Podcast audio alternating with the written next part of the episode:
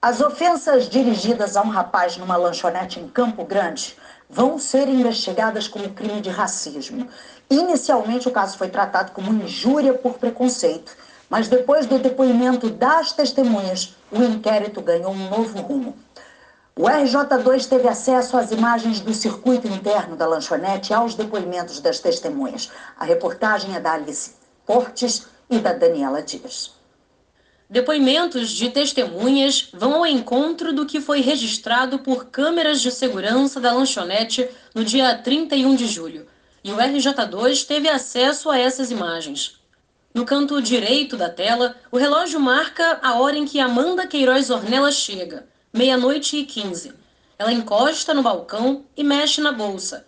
Menos de um minuto depois, Matheus da Silva Francisco chega de touca preta. Durante depoimento na delegacia de Campo Grande, Matheus disse que estava no interior do estabelecimento junto com um amigo, quando uma mulher disse que ele estava furando fila. No vídeo, é possível ver que uma funcionária começa a atender os clientes. É nesse momento que Amanda questiona algo. Ela mexe no celular e começa a falar com Matheus e o amigo. Amanda gesticula e Mateus faz um gesto com as mãos no que parece pedir calma. O amigo de Mateus disse à polícia que quando Amanda começou a discutir, ele não deu importância. Pagou o lanche e disse que eles não queriam confusão. Mas a frase pacificadora de nada adiantou. Mateus e o amigo se dirigem para o outro lado do balcão e as ofensas vão ganhando cada vez mais cunho racista, segundo as testemunhas. Em depoimento, Mateus diz que Amanda o chamou de preto, dizendo ainda a frase: Meu filho não nasceria preto em uma favela. Amanda continua falando em tom agressivo e Mateus começa a gravar as ofensas com o celular. Ela chega a segurar o braço dele, que se afasta. Agora fala que eu sou ah, preto, fala. Preto, preto. Tu é branco? A polícia, uma outra testemunha, informou que ouviu Amanda chamar a vítima de preto e dizer os seus filhos serão favelados, nunca vão ser nada. E que, ao ouvir isso, decidiu intervir. Fala da forma, Fala da forma que você falou. Fala. O depoimento é de Giovana Alves Canedo, que tentou ajudar Mateus. Nas imagens, é possível ver o momento em que ela fala para Amanda: Isso é crime, em referência às ofensas ditas. A polícia, Giovana disse que ligou para a mãe, advogada, e que durante a confusão também foi ofendida por Amanda, que gritou: Você é preta, eu odeio preto, você nunca será nada. A pedido dos investigadores, a lanchonete cedeu as imagens à Polícia Civil e o nome dos cinco funcionários que estavam trabalhando no balcão naquele dia. Eles prestaram depoimento na terça-feira. Um deles disse que não sabe dizer como a discussão começou, mas que ouviu Amanda falar para Mateus que não sabia por que ele estava ali se ele não tinha dinheiro. Outro funcionário afirma que Amanda falou para Mateus: Você não é nada, enquanto dizia que era médica. Outro atendente declarou que em nenhum momento Mateus retrucou as ofensas e que Amanda aparentava estar embriagada. A polícia, Amanda disse que não é médica e que, na verdade, trabalha em uma farmácia como auxiliar administrativo. Ela confessou estar alcoolizada, que não sabe dizer o que a levou a chamar Mateus de preto, mas que não teve a intenção de ofendê-lo. Em outro trecho, diz não ser uma pessoa preconceituosa. Essa outra câmera mostra a Amanda, no canto esquerdo, sendo impedida de sair da lanchonete até a chegada dos policiais militares, que se aproximam dela e saem com Amanda da lanchonete.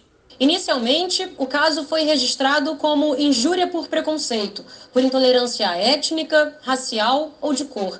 Segundo a Comissão de Direitos Humanos da OAB do Rio de Janeiro, a tipificação foi alterada para racismo. O crime pode levar de dois a cinco anos de prisão, além de multa. A gente viu que o registro de ocorrência foi retificado e agora está qualificado no artigo 2A da Lei de Racismo, que é exatamente a qualificação que a gente entendia que deveria ser é, feita desde o princípio.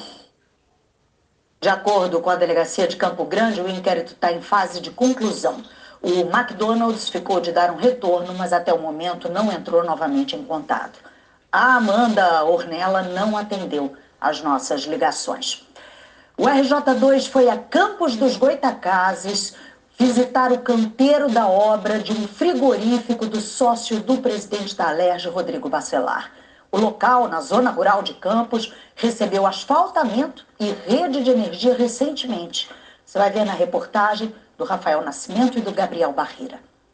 A rapidez na construção desse frigorífico na zona rural de Campos dos Goitacazes impressionou os vizinhos. Não, era tudo canavial, era plantação de cana mesmo.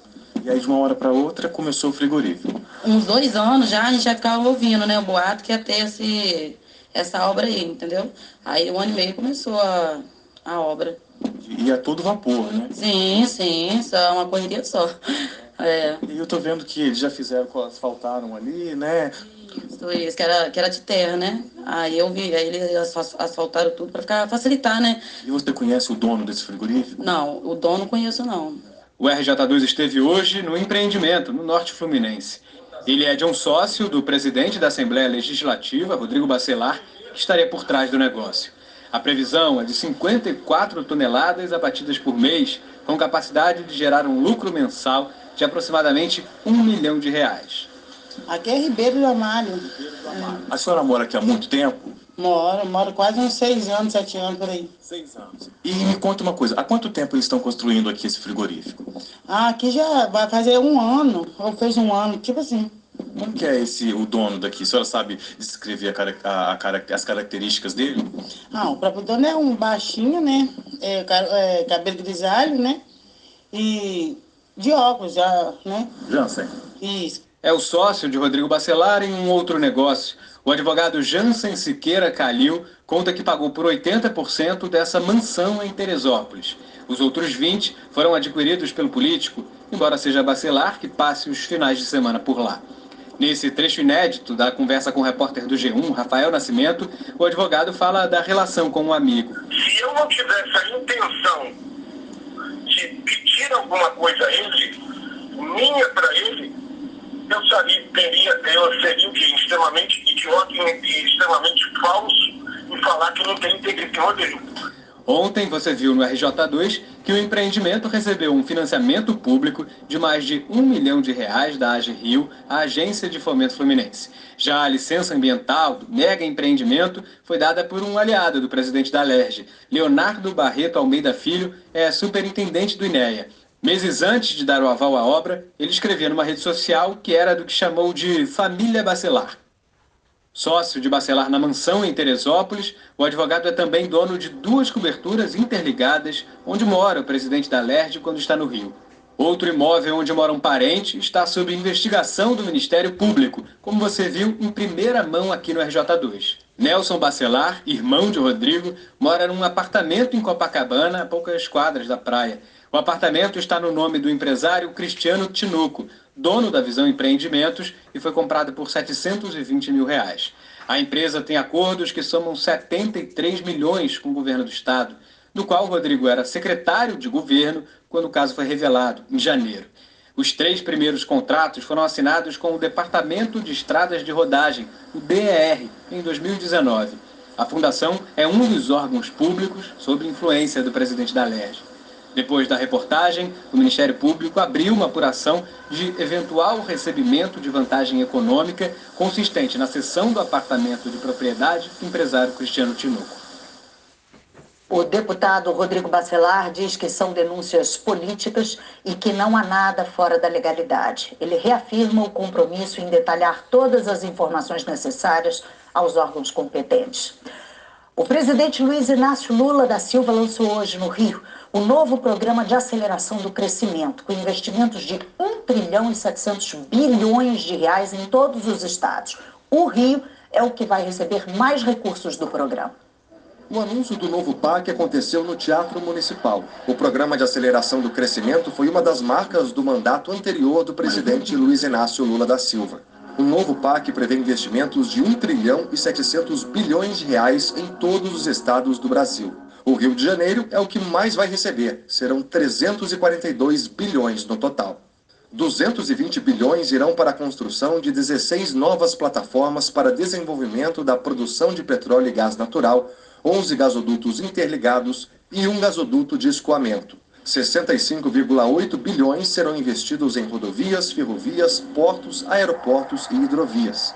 Quase 15 bilhões nas áreas de educação, ciência e tecnologia. 14,8 bilhões para novas moradias do Minha Casa Minha Vida, urbanização de favelas, esgotamento sanitário, gestão de resíduos sólidos e contenção de encostas e combate a enchentes. 10 bilhões vão para a área de saúde, para a construção de novas unidades básicas, policlínicas, maternidades e compra de mais ambulâncias. Obras que gerarão emprego durante sua execução, movimentarão nossa indústria, farão a roda da economia voltar a girar, enquanto os mais diferentes tipos de infraestrutura estiverem sendo construídos. O decreto que institui o novo PAC foi publicado hoje numa edição extra do Diário Oficial da União. Depois, Lula veio até o prédio do Banco Nacional de Desenvolvimento Social aqui no centro da cidade. Ele almoçou com o presidente do BNDES, Aloysio Mercadante, e voltou para Brasília. Uma nova decisão judicial liberou a concessão que vai mudar o Jardim de Alá no Leblon.